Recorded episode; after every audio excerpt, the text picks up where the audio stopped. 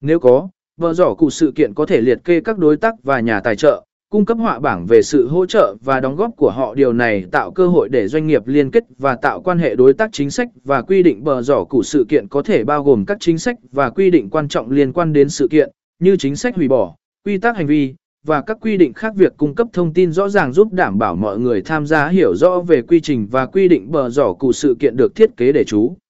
Trọng vào quảng bá sự kiện cụ thể và cung cấp thông tin chi tiết để thuận lợi cho người tham gia. Nó là một công cụ quan trọng.